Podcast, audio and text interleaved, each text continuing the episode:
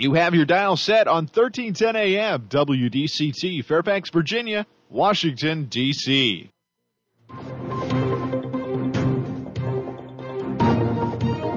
워싱턴과 미국, 그리고 세계의 흐름을 짚어보는 라디오 워싱턴의 시사 토크쇼.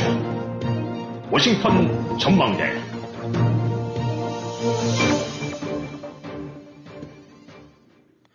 청취자 여러분 안녕하십니까. 오늘은 3월 10일 목요일입니다. 워싱턴 전망대 시작하겠습니다. 어제 한국 대선에서 윤석열 후보가 당선이 확정이 됐습니다. 0.7% 2포인트, 1%가 채 안 됩니다. 말 그대로 뭐 우리말로 얘기하면 버스표 한 장, 면도날 두께 차이를 통해서 정권 교체가 이루어진 것입니다. 우크라이나에서는 러시아의 무자비한 민간인 학살이 연일 자행되고 있습니다. 워싱턴 전망대 오늘은 우크라이나 상황을 간단히 점검해보고 한국 대선과 관련된 이야기들을 분석해 보겠습니다. 오늘도 역시 어제에 이어서 오늘도 김영일 해설위원 함께 하십니다. 요즘에 연일 수고가 많습니다. 네, 제일 중요한 때죠. 네. 예. 아, 문제는 이 우크라이나 현황인데 말이죠. 지금 이제 민간인 시설에 러시아가 드디어 폭격을 시작을 했습니다. 이 우크라이나 현황 지금 어떻습니까? 네, 뭐쭉 들고 늘어선 공격 대열이 아직까지 키예프까지는 못 들어간 것 같아요. 네. 뭐 어떤 이유인지 모르긴 하지만 그 재정비를 헐는 건지 증강을 헐내는 건지 이제 대대적인 포위전 그래갖고 여러 가지 이제 분석들 미국 분석들 나오는 거 보게 되고 나면 푸틴이 이제 이대로 어, 주장권을 후퇴할 것 같지 않으니까 어, 향후 뭐 1, 2주일 사이에 거쳐서 이제 키예프를 포함해서 이제 주요 대도시 거점 도시들에 대한 대대적인 공격에 나서서 훨씬 지금보다 이제 최악의 상황이 전개되지 않을까 지금 우려들 하고 있는 것 같아요. 네. 그다음에 이제 러시아는 그동안에 뭐 저기 표면적으로는 군사 시설에 대한 정밀 타격만 한다고 그랬다가 네.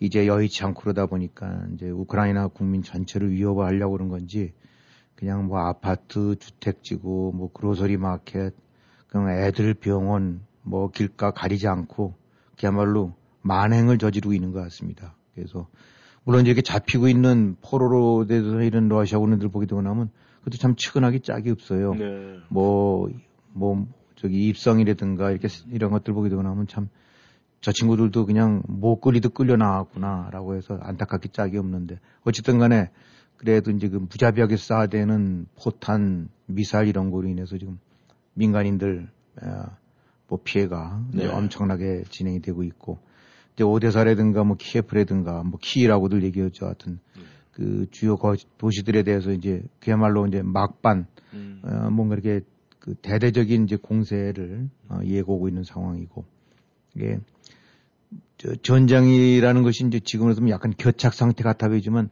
예. 어떻게 보면 뭔가 불길한 징조처럼 음. 훨씬 더 어, 큰 어떤 살상과 이제 그다음에 막 지금 그 핵시설 같은 경우 이제 핵발전소 같은데 예, 예. 하고 있는 상태에서 아, 자칫 제대로 관리를 못하게 되면 방사능 누출될 염려가 있고 음. 또 지금 뭐 이미 집속탄이라든가 진공탄이든가 해서 그 전쟁에서 사용돼서 안될 무기들을 쓰고 있는 증거들이 나오고 있는 것 같고 네. 나아가서 이제 생화학 무기까지 뭐 이렇게 거론이 되고 있는 것들 보니까 음. 현재로서 당장 우크라이나가 넘어가지 않고 버티고 있고 또 러시아가 아 그냥 뭐 대대적인 공세를 펼치고 있지 않아서 잠시 아 뭔가 이렇게 소강 상태인 것처럼 보이지만은 네. 진행되는 양상으로 봐갖고는 아, 이 앞으로 더 안 좋은 일이 많이 많은 그 희생자들이 날 것 같은 네. 그런 상황인 것 같아요. 아, 지금 이제 말씀대로 보면은 지금 이제 앞이 좀 어둡다 이제 이런 표현인데 말이죠. 네. 이 국제 여론을 보면은 이 장기전으로 할 수도 있다는 이런 여론도 지금 나오고 있습니다만은 이 만약에 장기전으로 우크라이나 사태가 간다 이렇게 되면 우크라이나 계속 지금 뭐 얻어 터- 맞고 있지 않습니까? 그렇죠. 그 계속 이런 일로 지속이 되는 겁니까? 네, 아마들 뉴스 시청하시는 분들 참 그렇게 어떻게 이런 일이 있을 수가 있는가. 예, 네. 그야말로 이 대명 천지하에 한 나라가 한 나라에 의해서 저렇게 일방적으로 무자비하게 지금 사륙당하고 있어도 되는가. 네.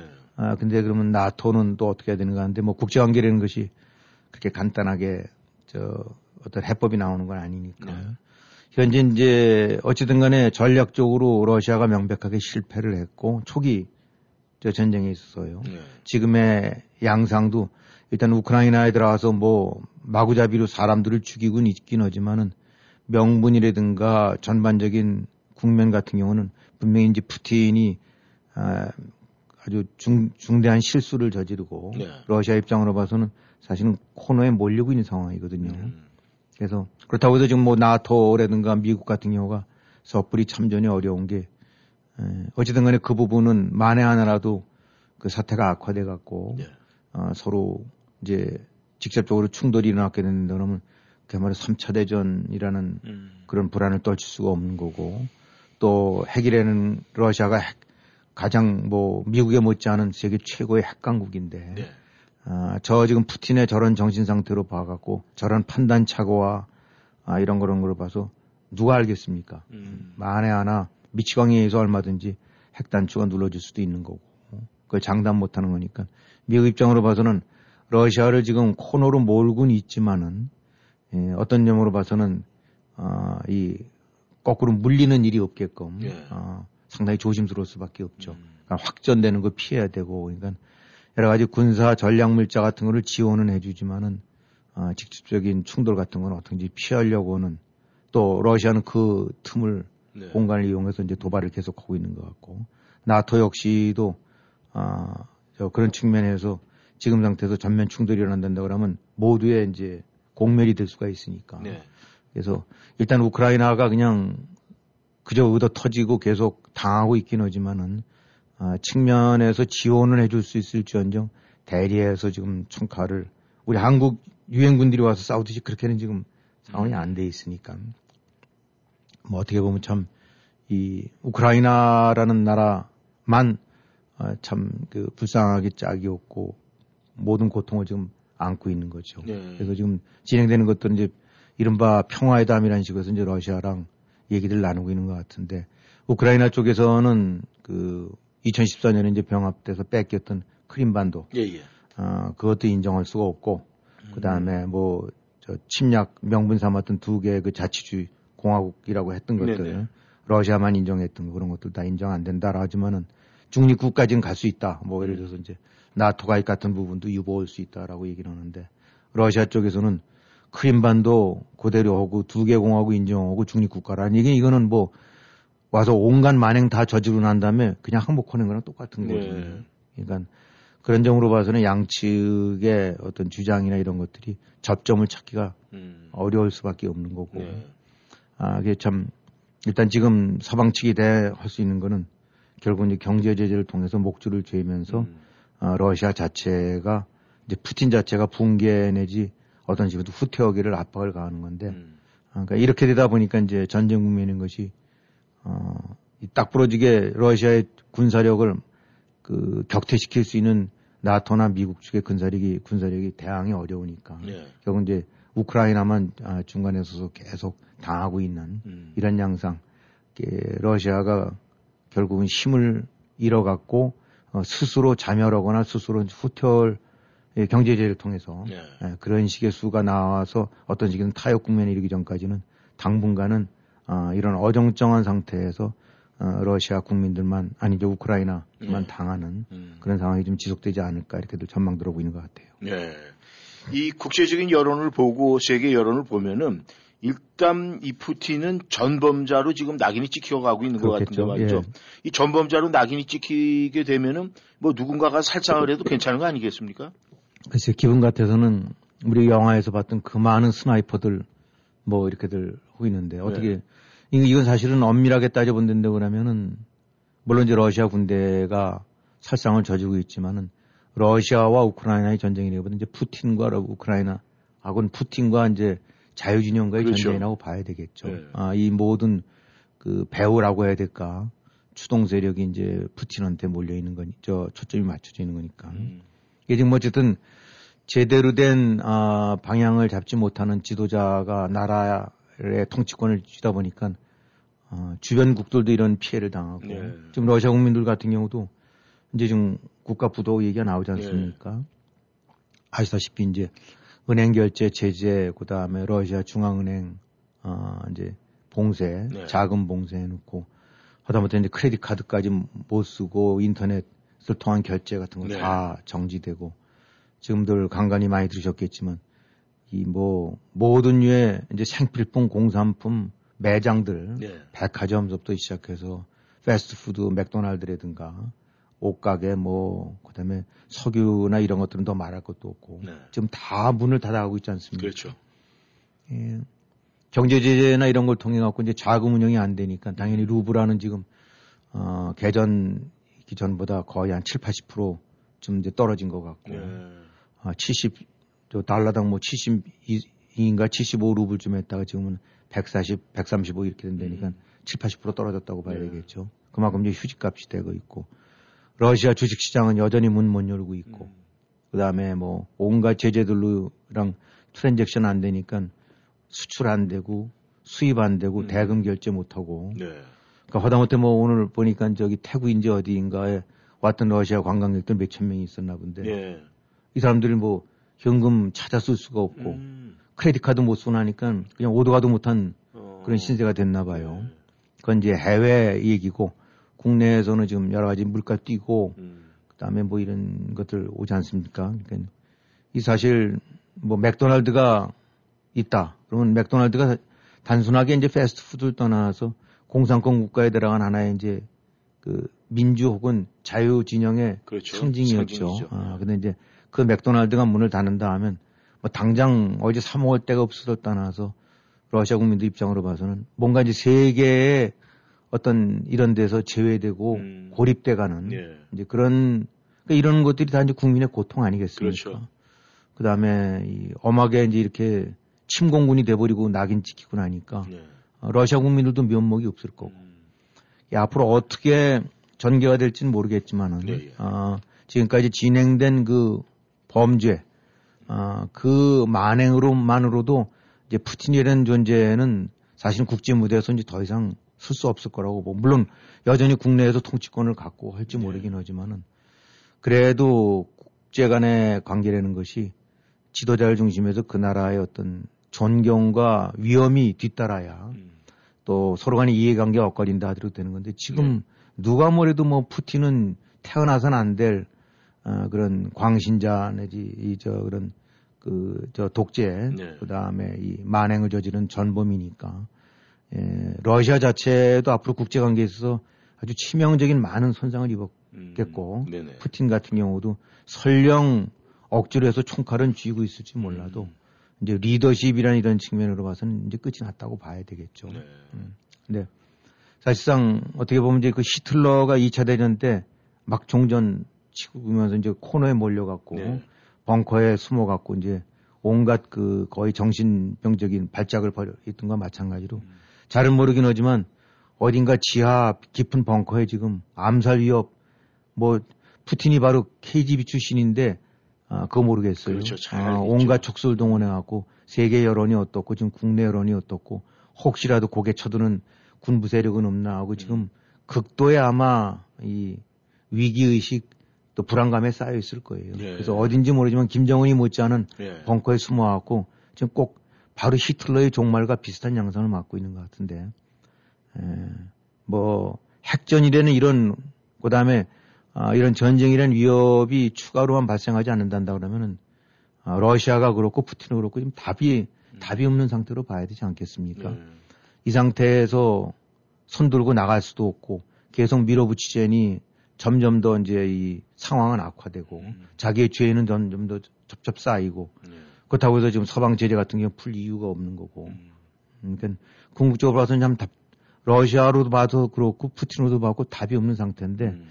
결국은 뭐 나이브한 얘기일지 모르긴 하지만 러시아 국민들이 결국은 일어나야 되지 않나. 네. 음, 푸틴을 쫓아낼 수 있는 거는 어떤 면으로 봐서는 뭐 서방 측의 경제 제재도 제재지만은 그 죄 없는 이제 자식 남편 어 이렇게 지금 전장에 보내갖고 예. 어 사실 러시아 국민들 자체로서가 그런 사람들은 아닐 테니까 음. 그렇게 전범을 만들고 살상을 어, 현장에 서게는 이런 거를 막는 네. 어, 그러니까 이제 뭐 얘기했던 대로 바로 러시아의 어머니들이 다시 일어나서 국내적인 여론을 환기시켜 갖고 푸틴에 대한 압박을 가해서 뭐 좀 머나먼 얘기일 수도 있습니다만 네. 궁극적으로 러시아 자체가 한쪽에서는 해결해 주지 않으면 외부의 어떤 압박이나 제재만으로서는 독재자를 권좌해서 쫓아내기는 쉽지 않다. 음. 아, 그러니까 최종적으로 뭐 독재자들이 권좌해서 밀려날 때는 그 순간에는 철통같이 방어를 받는 것 같긴 하지만은 후세인도 그랬고 그 다음에 뭐 저기 이제 동국권 국가들 예. 어, 다들 저 쫓겨날 때 보게 되면 결국 민중에 의해서 국민에 의해서 쫓겨나는 거거든요. 예. 어, 이게 참 해법을 그거로 하고 있다는 것이 좀 답답한 일입니다만은 그 부분이 절대 필요한 상황 같아요. 네. 어쨌든 지금 전체적으로 봐갖고는 별로 답이 없는 상태인 것 같습니다. 네. 네. 아, 근데 한 가지만 더 잠깐 짚고 넘어가자면은 이 중국하고 러시아하고 야합이 있었던 건 분명한 사실인데 그렇죠. 지금 이 대만에서는 그래서 소리를 내고 있는데 중국은 조용하거든요. 그건 어떻게 생각을 하십니까? 혹이라고 받겠죠. 아, 양쪽에서 동시에 이제 공격을 하게 되고 나면, 공격하게 되면 미국이 감당이 안 될 거다. 네. 그래서 적의 적은 또한 또 친구니까 푸틴과는 짝짝꿍으로 저거 했었을 텐데. 어쨌든 간에 푸틴이 많은 전략적 판단 중에 미스 중에서 하나가 이런 식의 대응이 올 줄은 몰랐을 음. 거다라는 부분인데. 예. 아, 궁극적으로는 잠시 지금 우크라이나를 군발로 군화로 짓밟고 있을지 모르긴 하지만은 이른바 자유민주주의형을 훨씬 더 결속으로 공고히 하고 음, 아, 그런 측면에서는 아, 집단적인 대응을 하게끔 만든 거. 음, 그래서 그렇게 봐서는 이제 시진핑이 초기에는 푸틴 잘한다 했다가 음, 저거 저렇게 되고 나면 나한테도 우리 아. 쪽도 하나 좋을 게 없는데 음, 아, 그것이 반면교사가 돼갖고 음. 뭐 어제 엊그저께도 말씀드린 것 같습니다만 대만이 또 우크라이나보다는 또 다른 측면으로 또 고슴도치처럼 강한 게 네. 있거든요. 그러니까 아, 저런 식의 이제 푸틴이 초기에는 어, 뭐 있는 듯 하다가 질질 끌려갖고 결국 이제 이 고개 쳐박으면서 두 손을 들게 되고 나면 그것이 고스란히 이제 대만 저 중국에 이제 부담이 올 거예요. 네. 그 이상으로 대가를 치러야 될 여지가 있고 완전 봉쇄돼서 지금 보세요 러시아 누가 그 나라로 뭐 크기는 나라는 크고 군사는 강하긴 하지만 솔직히 그 나라로 치겠습니까? 네. 저런 류 인간들 저런 류의 저맨 저것들이 한이 누구나 다 이제 그렇게 되는 그렇죠. 거거든요. 아, 중국도 이리저리해서 편들고 어쩌고 있다가 사실 지금 코너에 몰리고 있죠. 음. 너딴 거 다 떠나서 아무리 입에 사탕 발린처럼 얘기해도 너 푸틴 편든 놈 아니냐. 아, 그때 입 다물고 앉아서 거꾸로 뒷돈 대는 놈 아니야. 라고 음. 하게 되고 나면 명분이 안 서죠. 네. 그런 측면에서 곤혹스러울 거예요, 시진핑. 예, 알겠습니다. 아, 여러분께서는 워싱턴 전망대에 지금 함께하고 계십니다. 전하는 말씀 듣고 본격적으로 한국에 시선을 돌려서 알아보도록 하겠습니다.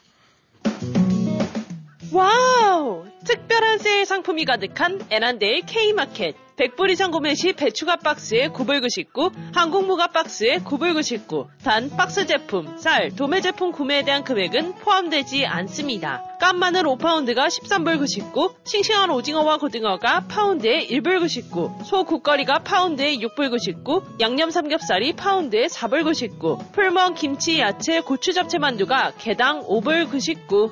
에란데이 K마켓에서 행복한 쇼핑 즐기세요. 스프링필드 세퍼드 현대 떠나자 이 봄 현대차와 함께 2022 투싼 2022 산타페 최대 40개월 0% APR 적용 그리고 90일 동안 no payment 모든 new 세퍼드 현대자동차는 미국 최고 수준의 10년 10만 마일 무상 서비스와 owner assurance가 지원됩니다. 스프링필드 로이스데일 로드에 위치한 세퍼드 현대로 방문하세요. 703-776-9040 세퍼드 현대.com 0% APR 48개월 할부 기준은 credit이 승인된 분에게 해당 승용차 가격 1000불당 월 20달러가 적용됩니다. 모든 고객이 가격에 해당되지는 않으며 자세한 사항은 dealer shop에 문의하세요. 2022년 3월 31일까지 유효합니다. 피해갈 수 없는 당뇨 대란. 자연 치유력의 회복으로 혈당이 자연적으로 조절되는 다이아 RC를 권해드립니다. 다이아 RC는 하버드 의과대학이 연구하고 입증한 당뇨에 탁월한 효능을 보이는 최고의 MSM과 인슐린과 유사한 작용을 하던 바나바 잎에서 추출한 코로솔산을 함유, 부작용 없이 쉽고 빠르게 당뇨를 회복시키는 자연 치유 제품입니다. 당뇨로 고생하시는 분들 다이아 RC로 당뇨 잡으시고 건강과 행복을 찾으세요. 다이아 RC 자연 건강의 집으로 전화 주세요. 703-333-5066 333-5066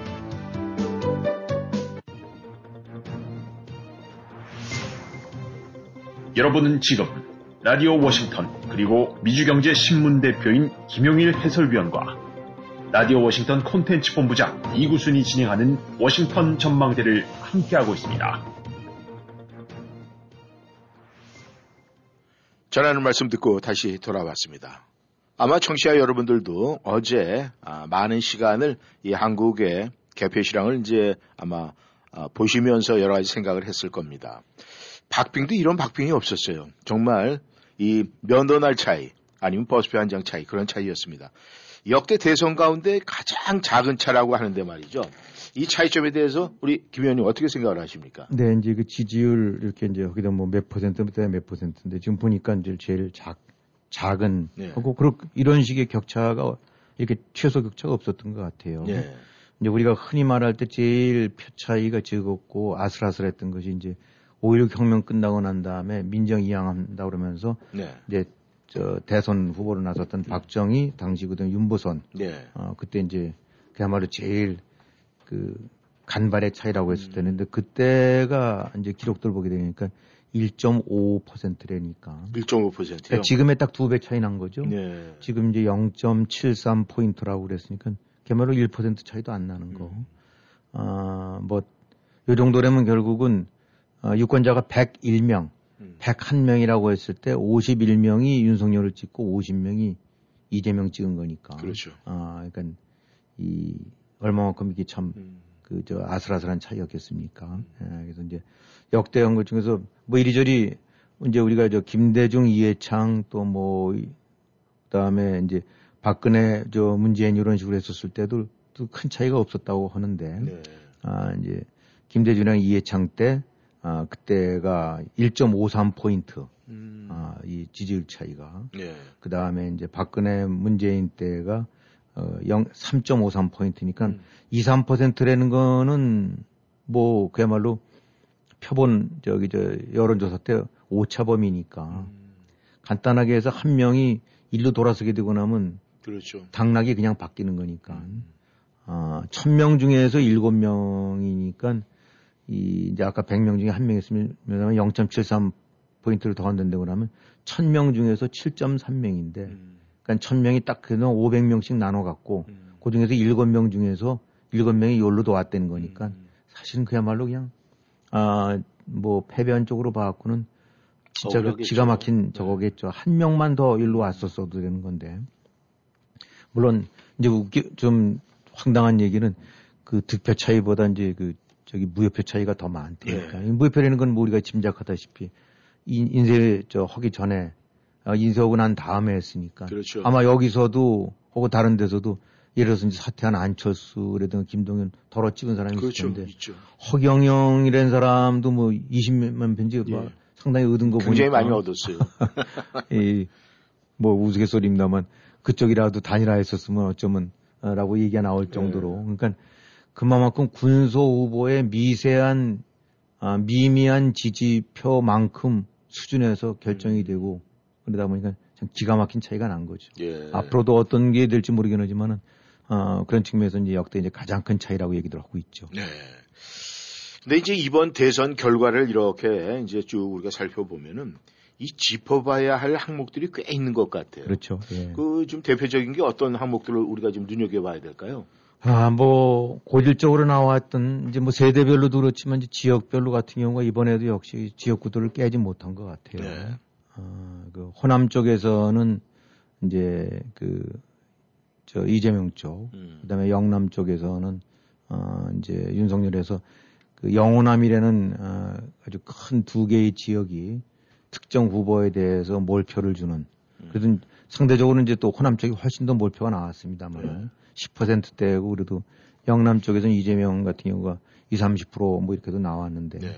어쨌든 간에 지역 간의 표 쏠림, 아, 뭐 이런 거 현상들이 소위 그, 저, 그전부터 이제 이어져 왔던 예. 그것이 이번에도 고스란히 다시 또 재현됐다. 음. 그다음에 뭐 세대별 계층별로 하는 거야 뭐 어쩔 수 없지 않겠습니까? 젊은 사람들 생각이랑 중년이랑 또 노년이랑 이렇게 관점이 다를 수가 있으니까.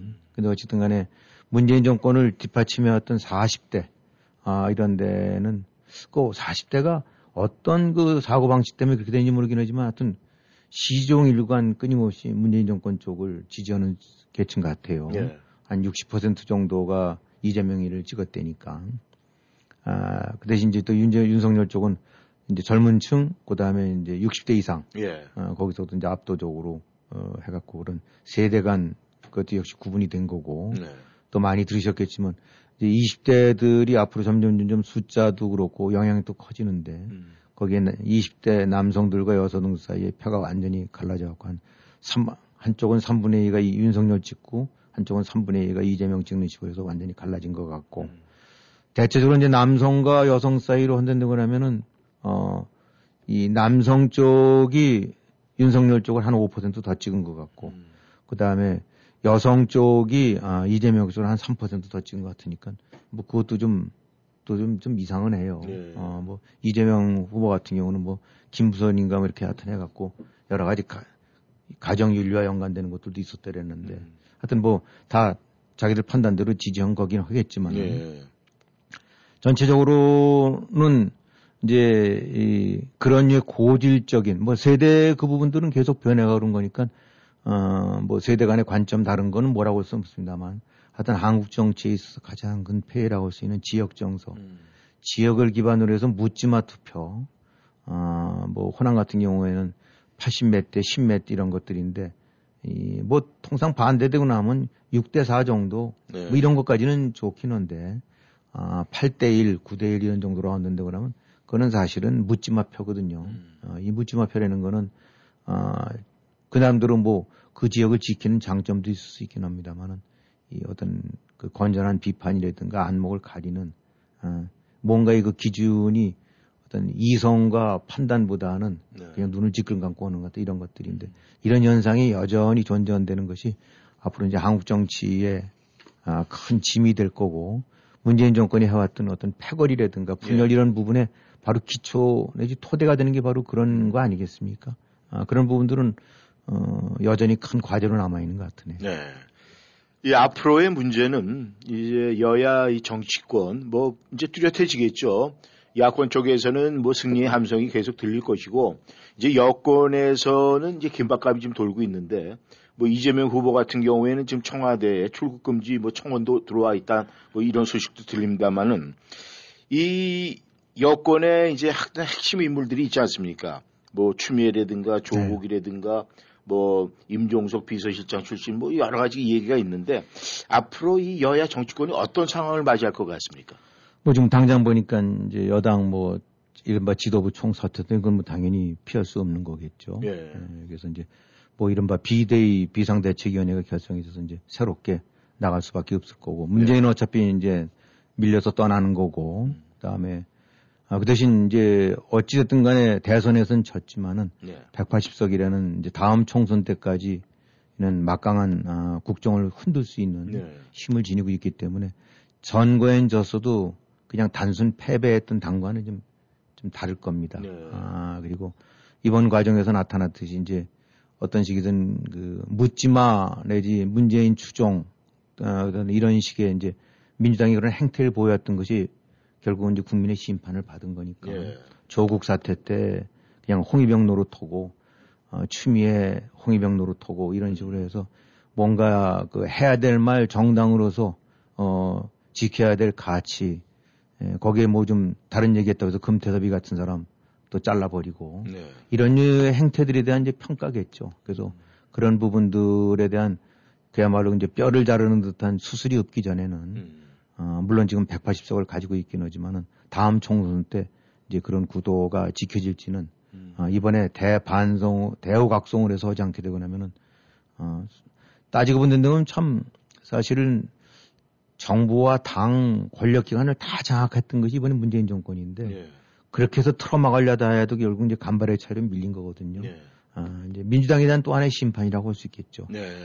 근데 이제 오히려 이제 앞으로 더 복잡해지고 그럴 거는 이제 먹을 게 생긴 음. 어 이제 야당이겠죠. 지금 은 이제 야당이지만 이제 집권당이 되는 건데 음, 여기에 이제 안철수라는 공동 뭐 막바지 이제 공동 정부 이런 것들이 끼어들고 그다음에 당장 이제 총선 앞두게 되고 난 다면 그야말로 이제 개파식 그건 이제 실질적으로 나눠 먹기가 되는 음. 건데 예, 어느, 어느 집이든지 보게 되고 나면은 살림이 궁해질 때보다는 살림이 좀 피기 시작하면 자식들 간에 이제 분쟁이 맞습니다. 커지는 법입니다. 여기에 이제 안철수라는 어, 기존의 국민의힘이라는 그런 이제 야당, 어, 그 야당의 문제점이 많았기 때문에 결국은 그 문재인 정권이 형편없이 해도 그 지지가 고스란히 야당 쪽으로 안 갔던 거는 워낙 그 야당이라는 것이 그, 어, 지금 눈꼴 사나웠고 네. 구태의원, 구태, 구악들 같은 그런 행태들을 보였기 때문인데 음. 예, 일단 집권을 했습니다마는 여기에 이제 당권 걸리고 말씀하셨던 듯이 이제 안철수에는 또 제3의 당이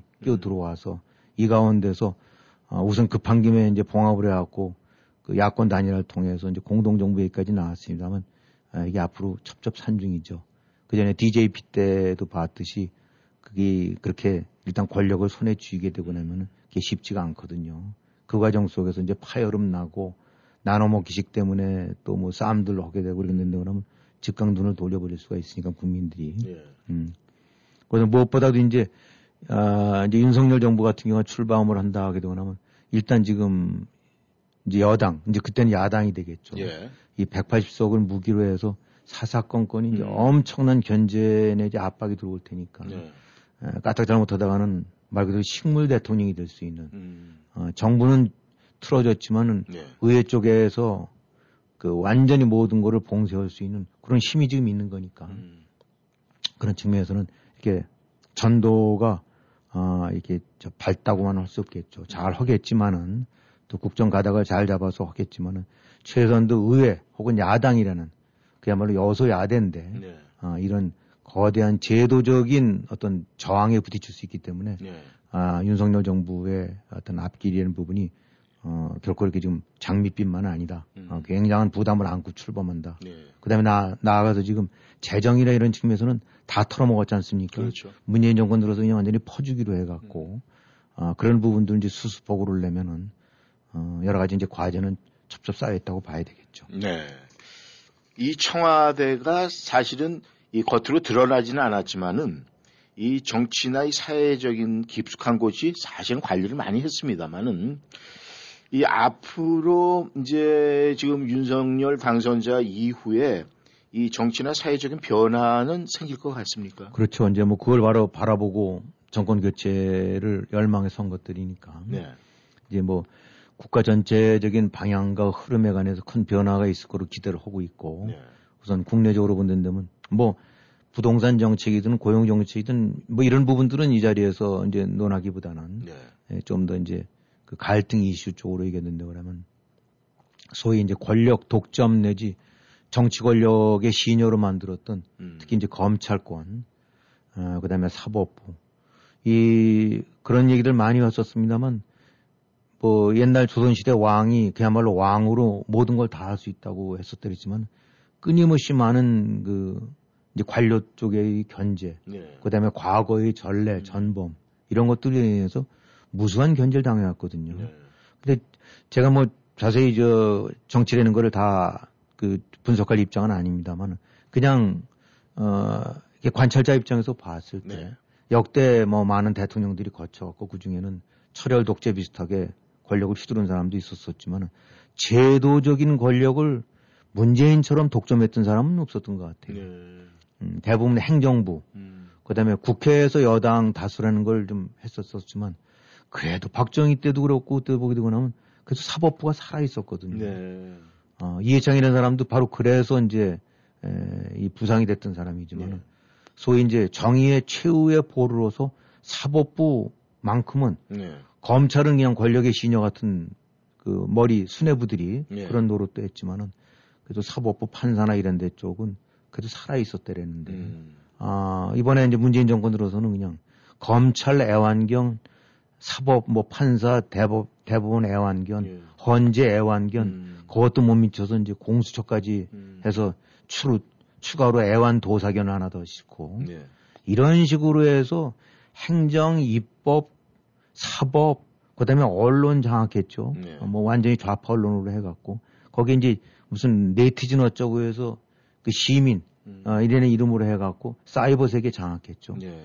이렇게 그 김정은이 얘는 못 미칠지 모르긴 하지만은 자유나 민주국가 치고 문, 문재인처럼 권력을 완전히 그 어, 일원화시켜서 자기 수중에 집어넣었던 사람은 없었던 것 같아요. 네. 그런 측면으로 봐서는 문재인을 높이 평가할 수밖에 없겠죠. 네. 어, 겉으로 봐서는 어리벙벙해처럼 하는 거긴 하지만 교묘하게 해갖고 권력을 완전히 해서 민주 말만 민주지 사실상 거기다 이제 언론까지 옥죄려고 그저 언론법 같은 것도 예. 바꾸려고 했다가 이제 무산이 됐는데 그런 식에서 권력을 독점했던 그런 실질적인 민주 독재자는 없었거든요. 이제 그런 부분들의 변화가 와야 되겠죠. 예. 그래서 이제 검찰권, 어, 검찰의 횡포는 막아야 되지만 검찰의 수사권이라든가 검찰의 어, 권력 견제는 그건 막으면 안 되거든요. 예. 어, 그래서 이런 부분들, 그 다음에 공수처 같은 경우 손을 봐야 되겠죠. 음. 저런 식으로 옥상으로 해갖고 집권자 내지 통치자의 손발이 되는 예. 어, 그런 거 막아야 되겠고, 그 다음에 당연히 언론법 개정 같은 경우는 음. 그건 막아서 언론이 언론대로 제 역할을 할 수 있게끔 해야 되겠고, 예. 그 다음에 이제 이, 이 애완건 경찰이 그동안에 뭉치, 저, 뭉치고 그 다음에 덮어놨던 그 이제 수사들, 음. 아, 뭐, 울산, 저, 시장 선거, 그 청와대 권력, 음. 문재인의 권- 개입했던 그 울산 선거라든가, 이제 원전 수사, 예. 그 다음에 온갖 비리 수사, 태양광 비리서부터 음. 시작해서 이런 것들 다 해야 되겠죠. 그거를 뭐 혹시 정치 보복이라고 이럴지 모르지만은, 거듭 말씀드리지만 보복이라는 거는 없는 거를 만들어서 괘씸죄로 해서 하는 거긴 하지만은, 대장동 특검이 그렇고, 부들산이 그렇고, 원전 이런 것들 같은 경우는 명백한 권력 남용의 어, 이 권력 그 만행의 결과들이거든요. 예. 어, 이런 것들은 바꿔야 되죠. 그거는 어, 다른 의미가 아니라 있는 그대로 팩트를 찾아내서 시시비비를 가려갖고 어, 짚을 걸 짚어야 되겠죠. 예. 그런 변화가 당연히 뒤따라야 될 거로 보고 있습니다. 네. 아, 지금 말씀하신 그런 상황적으로 봤을 때도 뭐 정말 이 누더기가 돼버렸기 때문에 그거 하나하나 진짜 짜집기를 하려면은 많은 시간이 됐고 워낙 누수된 게 많아가지고 시간이 좀 필요로 할 것 같은데 정말 그런 이야기는 해도 해도 끝이 없을 것 같습니다만은 아, 그건 차후로 미루고 말이죠. 이 가장 중요한 건 이제 대한민국의 국격과 그 외교 문제거든요. 외교 안보 문제. 이 외교하고 안보 측면에서는 어떤 변화가 예상이 되겠습니까? 근데 일단 뭐 예, 명백하게 이제 공약이라든가 그동안에 언급했던 것들을 보게 되고 나면은 어 이제 문재인 정권이 5년간 그 대한민국을 완전히 파국으로 몰고 갔던 이제 그런 그 어떤 대외 정책, 음. 안보 이런 인식 측면에서는 아, 큰 변화가 있을 것 같습니다. 바람직하죠. 당연히 그렇게 돼야죠. 그래서 무엇보다도 이제 그 완전히 거의 금이 간 거나 다름없었던 한미 동맹 네. 아, 이런 부분들이 복원이 돼야 되겠고 네. 그 다음에 이 북한핵 문제에 관해서도 그 종전선언인지 이런 그 망상과 헛된 에, 이런 거에서 벗어나서 네. 정확하게 북한핵의 실체를 파악하고 완전 검증 가능한 상태로 북한핵을 제거하는 방식으로 가야 될 거고 네. 어, 지역적인 측면으로 봐서는 북한 눈치 보면서 못했던 한미 군사 합동 훈련이라든가 음. 아, 이런 걸 해야 되고 그다음에 쿠어드 같은 경우도 여리저리 눈치 뺐습니다마는 안보는 미국 뭐 경제는 중국 이런 데겠지만 지금 국제에 돌아가는 거 보게 되고 나면 그런 식의 아니한 줄타기가 안 되는 거예요. 음. 또 줄타기를 하지 말라는 것이 아니라 나라가 지켜야 될 원칙이 있는데 지금 안보는 저 경제나 외교 저 이득 때문에 아, 푸틴 지원할 수 없는 거 아닙니까? 예. 아, 저런 만행을 아, 러시아랑 장사 때문에 입을 다물고 있다. 음. 그는 그건 도리가 아니죠. 아무리 예, 적어도 예. 그런 측면에서는 태기를 해야 되고 아, 가장 소중한 가치 지향력으로 나가야 되는데 음. 그런 측면에서 문재인 정권이라는 것이 거의 나라를 파국으로 몰았던 거니까 그 부분이 아, 이제 시정이 돼야 되겠죠. 네. 그다음에 이제 중국 같은 경우도 아, 아마 무지하게 부담스러울 겁니다. 음. 아, 또 다른 아바타가 드러나 등장해갖고 문재인의 아바타가 해서 그저 마음껏 대국 노릇을 했으면 하는데 음. 어쨌든 간에 사드 재배치하겠다라고 그러고 추가 배치한다고 그러고 어, 이런 측면에서 어, 이제 목소리를 이 새 정부가 할 것 같으니까 네. 무지하게 부담스러울 거예요. 음. 좋은 시절 다 지났다고 봐야 되겠죠. 네. 어, 문재인 아래 것처럼 해서 마음껏 이제 그 희롱하던 거에서 벗어나서 조금 껄끄러워지겠죠. 네.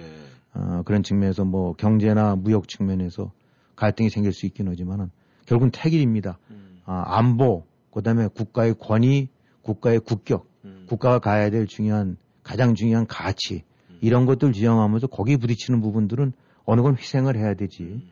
아, 지금 같은 건 거꾸로가 저 희생이 아니라 글로 붙었었던 거나 다름없었던 건데. 음. 그 다음에 이제 일본 같은 경우도, 어, 여러 가지 뭐, 한국인은 피를 가진 사람 치고 일본에 대해서 끓지 않은 사람 없긴 하겠지만은 네. 우선순위라든가 상황 판단이 잘못됐던 거죠. 음. 어, 지금 딴 걸 다 떠나서 북한 핵이라는 중국의 만행이라든가 저런 위협 같은 데에서 대처를 하려면 아, 한미도 중요하지만 한일도 중요하거든요. 네. 그런 측면에서는 가치를 공유할 수 있으니까. 음.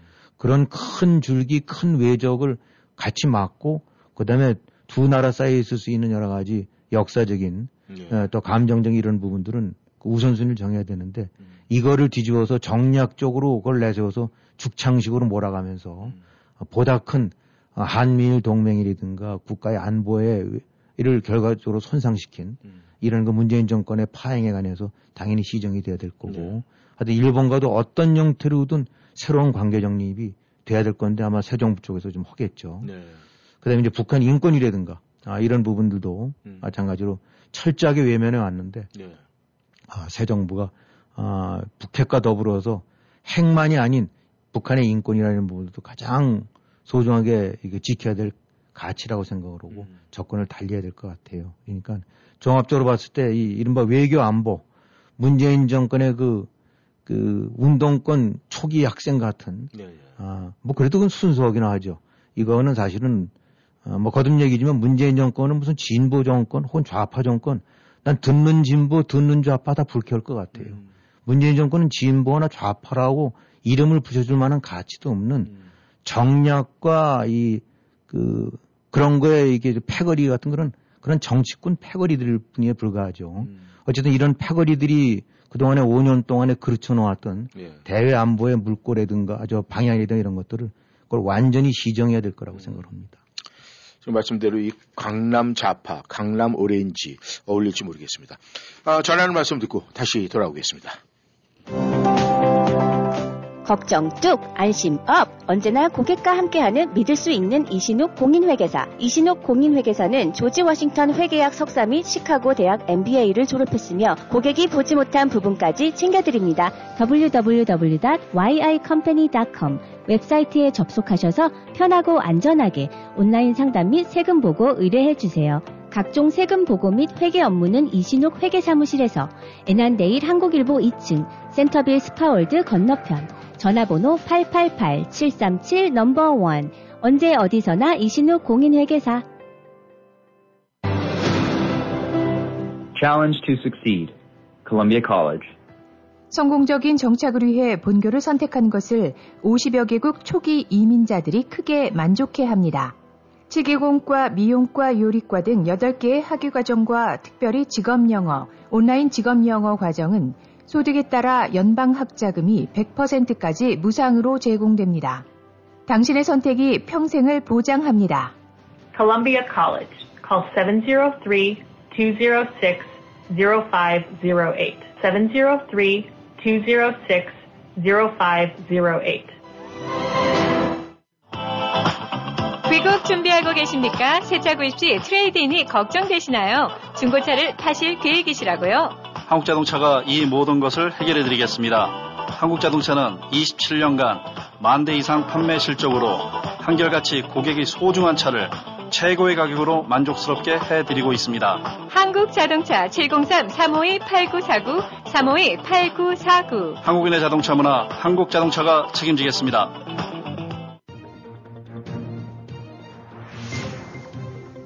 여러분은 지금 라디오 워싱턴 그리고 미주경제 신문 대표인 김용일 해설위원과 라디오 워싱턴 콘텐츠 본부장 이구순이 진행하는 워싱턴 전망대를 함께하고 있습니다. 전하는 말씀 듣고 다시 돌아왔습니다.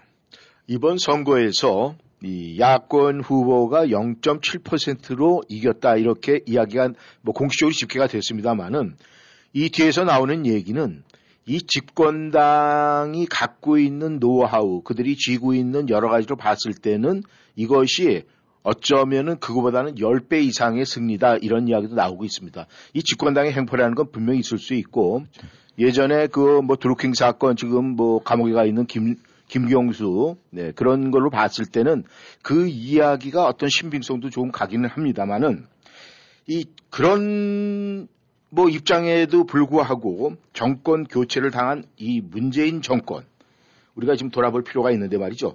가장 큰 문제가 무엇이었다고 봅니까? 네, 뭐 이렇게 두루두루 열거되면 사실 문재인 정권의 죄상은 백과사전 몇 가지라도 더 채울 만큼 많을 것 같아요. 역대 네. 정권들 중에서 어느 정권이든 다 공과가 있었지만은 네.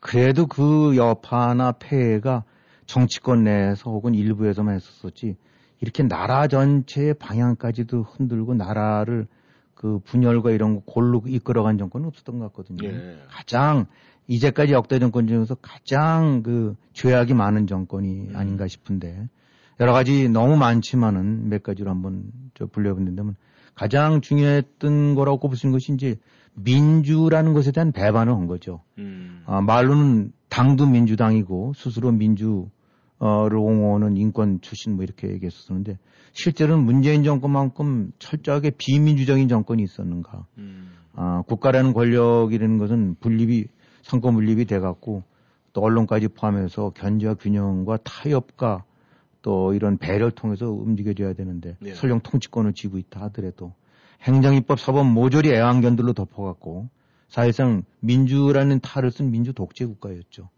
그래서 오죽, 오죽하면은 민주가 아닌 문재인이 주인인 문주공화국이라는 말이 나올 수밖에 없었던 거. 음. 아, 이거, 이게 가장 큰 폐해죠. 어, 여러 가지 죄악들도 있지만 민주라는 측면에서 가장 문재인 정권의 폐악은 야당 쪽, 최소한도 절반의 국민들, 절반의 목소리를 철저히 무시하고, 어, 오로지 이제 자기 위주대로만 펴갔다는 거. 네. 그러니까 국가가 자기 소유고 국익이 아닌 정치적 개파 이익 쪽으로 음. 국가 전체 국민이 아닌 좌파 지지 쪽으로만 몰고 갔던 거. 예. 그래서 철저한 이 반민주 행태 이게 바로 이제 에, 가장 비탄받아 저 지난받아야 될 그런 사항이라고 생각이 되고 또 이제 자유랑 인권 문제에 대한 이것도 철저한 배척과 외면. 음. 이 국가라는 것이 가장 고귀한 책무는 그야말로 민주와 자유와 인권을 수호해주는 보루 역할을 해주는 것이 국가입니다. 네. 그것이 국가의 졸린 목적이에요. 음. 지금 푸틴처럼 해서 아무리 당분간 좀 돈을 석유 팔아서 벌었다 하더라도 나라를 저꼴로 만들고 국가와 인권을 또 구- 민주와 인권을 이렇게 짓밟는 거는 네. 부유한 국가라 할지라도 국가의 자격이 없는 거거든요. 그렇죠. 어떤 그 경제적인 불이익이 오더라도 위협이 오더라도 이 원칙을 지키고 이걸 수호하는 것이 국가의 임무인데 네. 아, 지금 돌이켜본다는데 문재인 같은 경우는 스스로 인권 변호사 출신이라고 했는데 이건 인권이 아니라 좌파 음. 아, 만 옹호했던 사람이다라고 봐줄 수밖에 없다. 음. 더군다나 인권 변호사 출신이면 무엇보다 인권에 가장 우선적인 가치를 둬야 되는데 예. 문재인의 행태를 쭉 행보를 보게 되고 나면 철저하게 반인권적으로 음. 어, 해왔더랬다. 어. 대표적인 것이 북한의 인권이다. 이 북한 같은 경우 똑같은 한국민들로서 어, 그걸 철저하게 정치적인 이익, 김정은과의 야합을 위해서 그걸 외면하고 어, 김정은이 어떻게 보면 죄가 많지만은 가장 큰 죄는 핵 개발한 죄가 아니라 북한의 인민들을 무차별 그 반인권적인 상황으로 폭정을. 당한 것이 그것이 가장 큰 죄인데 그렇죠. 거기에 야합하고 같이 동조 병합한 거죠. 음. 음. 그런 측면을 봐서는 김정은이나 시진핑이나 푸틴이나 다를 바 다를 바가 없는 그런 네. 행태의 부류들인데 그거를 암묵적으로 어, 지지를 해왔고 음. 같이 편을 들어왔었던 부분. 그러면서 자유와 인권을 외면했다는 거. 이것이 바로 이제 문재인의 가장 또 하나의 그 지탄받아야 될 것들이고 네. 이 그러다 보니까 뭐 자국민들이 저내 나라 국민이 서해서 총살당해도 끽소리 말도 못하고 모든 거를 무슨 대환의 이런 이름 속에서 다 파묻어 버리는. 네. 그 다음에 또 하나, 뭐 많이 어, 지목이 됐던 겁니다만, 이 편을 갈랐던 거. 음. 대통령이란 말에 뭐 굳이 한자 풀이한다 하지 않는다 그 대통령의 통자는 그야말로 통합을 해서 그렇죠. 모든 걸 두루 아우르는 얘기인데 음. 철저하게 자기 패거리만 바라보는 정치를 해왔다. 음. 시작 때부터. 분열과 갈라치기로 자기 정치의 이득을 추구해왔다. 그러니까 대통령이 되면은 힘들어도 그래도 80% 90%의 국민을 바라보는 정치를 해야 되는데 철저하게 승리만 하면 된다는 식의 50.5% 정치를 해왔다. 음. 나머지는 완전 어, 외면을 해버렸다. 네. 이 우리가 돌이켜봤을 때 과거 삼김 야당 삼김 시대 같은 경우 예. 어, 이렇게 보게 되고 나면 그때도 좌파 개파가 있었고 음. 당내 파벌 분열들이 있었더랬어요. 네. 정치 세력은 대립이 불가피한 겁니다. 그러나 이런 식의 문재인 정권 들어서처럼 정파 간의 이 죽기 살기로 증오와 이 어떤 그, 이, 저거, 미움으로 점철된 음. 이런 된, 이런 상황은 없었더랬거든요. 네. 이 정치라는 것이 최고도의 이성행인데 음. 이 정치를 가장 모리성적이고 감정적으로 몰아간 것이 바로 이제 문재인 정권이다. 그러니까 상대방 진영으로 하여금 어떻게 어떻게 발을 못 뛰게 입을 못 뛰게끔 철저하게 외면하고 몰아붙인 것이. 네. 음. 그러다 보니까 서로 정파 간에 상대방 진영에 대해서는 저 인간은 상종을 못 하게끔 음. 가족 관계까지도 파괴할 정도로 앵거 증오심을 키워버렸죠. 네. 어, 이런 행태가 바로 바탕이 돼갖고 조국 사태가 야기된 거고 음. 사실 오늘의 윤석열이의 당선은 고스란히 문재인 작품이죠. 네. 어, 조국이 1등 공신이고 뭐 추미애 뭐 이런 들이 2등, 3등 공신으로 해갖고 스스로 함몰한 거예요. 네. 어, 자충수라고 봐야 되죠. 네. 이 과거 우리가 봤었을 때 몽고 같은 경우 네.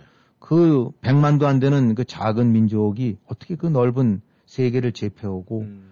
그 유럽에서 저기 중동에 이르기까지 여러 가지 이긴, 있긴 했었지만은 여러 가지 요인들이 있긴 하지만 가장 이제 저 대표로 지적되는 것 중에 하나가 이 소위 패거리 의식에서 벗어나서 음. 그 월드 글로벌한 인식을 토대로 갖고 능력이라든가 가치 개념 중심으로 해서 인재를 배, 적재적소에 배출했거든요. 네. 그러니까 몽골족 출신들만을 해서 성골 어쩌고 그래갖고 쭉 하는 것이 아니라 음. 그냥 백인이든 생목인이라고 얘기했던 백인이든 네. 뭐 중국인이든 중동인이든 근데 문재인 정권들은 철저하게 자기 계파 음. 한 움큼밖에 안 되는 그 무리들 중심에서만 놀았다. 네. 이것이 바로 어, 결국은 어, 문재인 정권이 범했던 여러 가지 실책들 중에서 가장 중점적으로 비판받아야 될 사안들이다. 네. 앞으로 이제 워싱턴 전망대를 통해서 대한민국 새 정부에 대한 여러 가지 이야기 뭐 많이 나눌 수가 있는 시간이 있겠습니다만은 이제 이제 윤석열 후보 예, 당선이 됐습니다. 이제 하루가 지나지 아 뭐 이제 하루 막 지났는데 이제 가장 중요한 것은 윤석열 후보의 당선을 우리가 지금 되돌아볼 필요가 있어요. 그렇죠. 그러니까 이 윤석열 후보의 당선을 우리 김영일 해설위원께서는 어떤 식으로 평가를 해보겠습니까? 예, 선거니까 이긴 데가 있고 진 데가 있겠죠. 네. 아, 그래서 윤석열 후보가 아, 이긴 건 맞습니다. 근데 네. 뭐 제가 보는 관점에서는 저는 윤석열은 이겼다고 생각을 안 합니다. 네. 아, 단지 아, 이재명이 진 거고 네. 동시에 이거의 의미는 이재명이 진 것도 아니고 국민들이 문재인 정권을 쫓아낸 거죠. 네. 아, 그러니까 승리는 없고 쫓아낸 것만 남아 있고 음. 엄밀하게 얘기한다면 윤석열 입장으로 봐서는 지금 어, 하늘의 기상이 다 저게 다 있을 텐데 한 거지만 저는 윤석열이 졌다고 봅니다. 예. 아, 뭐 다른 의미가 아니라 그냥 숫자로 본다면 아, 우리가 누차 얘기했었더랬지만은 문재인 정권을 쫓아내야 되겠다라고 했던 사람들이 일관되게 55% 네. 50에서 55%를 유지해 왔었더랬어요. 예. 어. 문재인을 지켜야 되겠다. 문재인 아바타를 똑같이 가야 됐던 것이 사- 잘해봐야 40%. 예. 어, 평균 15%포인트 정도의 편차가 계속 유지되어 왔습니다. 음. 자, 그러면 55면은 윤석열이 그냥 중립적인 평가만 받았어도 55%를 받아야 됩니다. 네. 이재명이 40%를 받아야 음. 되고. 근데 이제 아시다시피 아, 48대 47. 예. 음. 그러니까 7, 8%가 문재인을 쫓아내야 되겠다고 하는 사람들이 등을 돌린 거죠. 음. 음. 그러니까, 그러니까 이건 윤석열의 승리긴 하지만 이긴 거지만 이긴 게 아니다. 네. 7%의 등 돌린 음. 이거를 염두에 둬야 된다. 네. 아, 말을 뒤지는 데는 이재명이 같은 경우는 어떻게 보면 기울어진 운동장에서 출발한 거나 다름없다. 음. 55가 정권을 바꿔야 된다고 하는 와중에서 잘 받아야 40인데 정권을 지켜야 되겠던 사람이 40인데 47까지 했다는 거는 그건 딴 건 다 떠나서 이재명 자체는 엄청난 선전한 거라고 볼 수밖에 없다. 음. 그건 말을 뒤집으면 결국은 윤석열이는 이겼지만 이긴 게 아니다. 음. 아, 그래서 이 앞으로 이제 윤석열 정부가 가야 될 거는 이, 이 7%가 예. 문재인을 쫓아내겠다고 생각한 사람들이 왜 자기한테 등을 돌렸는가. 음. 이걸 잘 살펴야 된다. 자기의 부족함을 봐야 되고, 예. 어, 자기가 앞으로 가야 될 방향, 국가 외교나 안보 쪽에서는 뭐 더 말할 나위 없이 어, 올바른 방향을 가고 있다고 봅니다만, 예. 나머지 모든 부분에 관해서도 이 7%의 외면을 끊임없이 반성해야 된다. 네.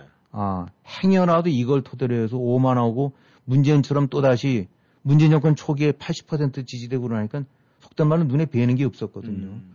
이 식으로 나간다고 하면 등 돌리는 건 단번에 어, 예. 금방 바뀔 수가 있다. 아, 그러니까 윤이나 야당 쪽은 지금 승리 나팔을 부는 게 아니라 네. 왜 55가 48로 턱걸이로 이렇게 하게끔 만들었나. 음. 그거를 두고 반성하고 그걸 토대로 해서 해야 제대로 된, 아, 이제 정권이 될 거다. 네. 그래서 그런 점을 얘기하고 싶고. 이, 앞으로 이제 총선 다가올 텐데, 거기에, 아, 지금의 이제 여야, 여대, 여소야대 구도가 얼마인지 바뀔 수도 있고 아니면 그 이상으로 벌어질 수도 있는 거고. 네. 이런 부분인데. 정말 아까 이제 조심들 해야 된다지만, 이제 앞으로 해야 될 부분도 언론들도, 어, 지금 이제 윤석열 뭐 이렇게 되고 나니까 또 윤비어 청가 부르지 말고, 어, 냉정한 권력 감시자로 가야 된다. 이번에 문재인 정권의 좌파 언론이 결국은 스스로 좌파를 망가뜨리고 몰락시킨 원인이 된 거다. 네. 제대로 된 권력 감시자 역할을 하는 것이 아니라 권력의 시녀로 바뀌고 나니까 음. 적골이 된 거다. 근데 마찬가지다 이것도. 윤, 저 윤석열이도 그런 행태를 보이게 됐고 네. 또 윤석열 창가가 나오고 무슨 윤석열 무슨 술을 먹는지 그거 따지고 음. 윤석열 와이프 김건희 무슨 옷 입나 이런 거 따지고 그런 거 쪼는 행태 부린다는데 그러면 도끼 객갱이다 똑같다. 네. 음. 그 다음에 나아가서 더할 거는 아 문재인 정권 욕을 하고 비판을 합니다만 또 다른 측면으로 봐서는 사실 이 지경으로 나라를 만든 건 고스란히 대한민국 사람들이다. 한국 국민들이다. 이 과거에도 한국 정치 대립과 대결이 있었었지만은 네. 이런 식으로 분열, 증오, 맹신은 없었더랬다. 음. 박정희 지지한 사람도 있고 윤보선 지지한 사람도 있고 김대중 지지한 사람도 있고 어, 김영삼 한 사람도 있었지만 이런 식으로 안 했었다. 음. 과거 우리가 과거를 돌아봤을 때 한국 정치사에 문파, 문파, 대깨문 이런 소리 과거에는 없었었다. 음. 삼김이 있었고 분열이 있었, 분파 있었지만 이런 식의 건 없었던 얘기는 뭐냐면 아, 결국은 문파, 대깨문 무슨 박근혜 때 진박, 진, 뭐 원박, 원시조박, 무슨 송박, 송고래 송박 이런 것들은 뭐냐면 결국 국민이나 유권자가 아, 객관적으로 원칙을 지키고 올, 올바르고 그런 거를 구별할 줄은 눈을 갖게 되고 나면은 이런 식의 것이 뿌리를 못 내린다. 이거는 국민이 아니라 스스로 추종자는 맹신자가 된다는 얘기고 그 이성 아닌 노예가 된다는 얘기다. 어. 그 어떤 면으로 봐서는 문재인 정권의 오만을 만든 거는 문파, 문파 대깨문들이다. 네. 그래서 앞으로도 윤석열에 대한 올바른 노선은 적극 지지하되 문파에 같은 거랑 똑같은 식으로 윤비어청과 윤파, 윤파, 대깨윤 같은 거 나오게 된다면 대한민국도 볼 게 없다. 네. 그런 점에서는 가장 반성해야 될 거는 대한민국 사람들이다. 좀 그렇게 생각을 해요. 네, 알겠습니다. 김 의원님께서 말씀하신, 네, 오늘은 딱 정리가 이긴 게 이긴 게 아니다. 여기서 정리하겠습니다. 청취자 여러분 함께 해주셔서 감사합니다. 다음 시간에 다시 만나겠습니다. 안녕히 계십시오.